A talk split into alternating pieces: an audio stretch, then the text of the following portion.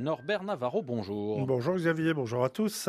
À la une de votre revue de presse Afrique, J-1 au Nigeria, avant les élections présidentielles et législatives, scrutin pour lequel le président sortant, Muhammadu Buhari, après deux mandats consécutifs, ne se représente certes pas, mais le pays retient tout de même son souffle. Et pas que. Hein. Au Niger voisin, le quotidien Mouria met l'accent sur le contexte euh, économique et social de ce scrutin. La pénurie de nouveaux billets de banque suscite euh, beaucoup de colère au sein d'une population très paupérisée. Vient aussi se greffer celle des hydrocarbures depuis pratiquement plusieurs mois, souligne donc Mouria, la voix du Niger. Au Burkina Faso, pays pourtant pas directement voisin, du Nigeria. La presse euh, s'inquiète également. Le quotidien aujourd'hui au Faso espère ainsi que ce scrutin se déroulera sans trop d'anicroche et surtout qu'une crise post-électorale ne naîtra pas à l'issue du vote. Il faut dire, en chéri son confrère Wakatsera, il faut dire que le Nigeria, c'est surtout le pays des violences électorales où les populations retiennent leur souffle à l'approche de chaque vote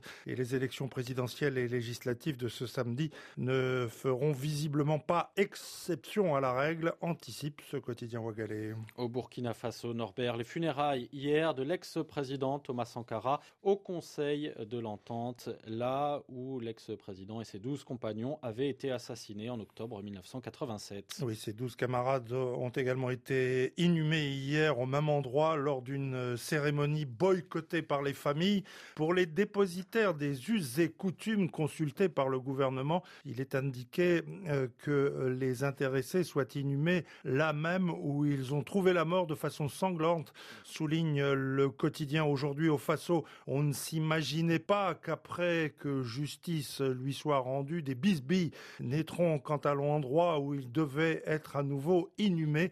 Bien que la famille n'ait pas marqué sa présence à cet événement, on est tenté de se demander si les enfants du président du CNR se recueilleront un jour sur la tombe de leur père, s'interroge donc aujourd'hui au Faso. Et puis en Côte d'Ivoire, Demba Traoré, l'un des vice-présidents du PPACI, le parti de l'ex-président Laurent Gbagbo, a été nommé à la commission électorale indépendante. Et dans les kiosques euh, en Côte d'Ivoire ce matin, le visage souriant de Demba Traoré apparaît à la une du quotidien La Voix originale. Ouattara admet le parti de Gbagbo après avoir bouclé le coin, lance euh, ce journal abidjanais.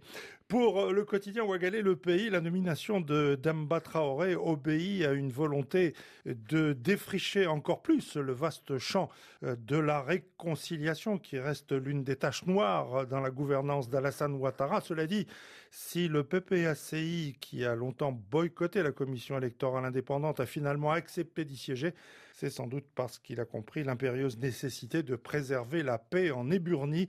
Et c'est tant mieux si c'est le cas, espère donc le quotidien Le Pays. Mais en Côte d'Ivoire ce matin, c'est aussi Noël Akossi Benjo qui est en une vice-président du PDC CIRDA. L'ex-maire du plateau a accordé cette semaine une fracassante interview au quotidien Le Nouveau Réveil et ce matin, plusieurs journaux ivoiriens reviennent sur cette interview, dont le quotidien Soir Info. Selon ce journal indépendant ivoirien, c'est avec une extrême habileté et une élégance langagière que Noël Akossi Benjo propose à Bédier de prendre sa retraite politique pour faire la place aux jeunes, comme l'a fait Nelson Mandela, l'ex-président sud-africain.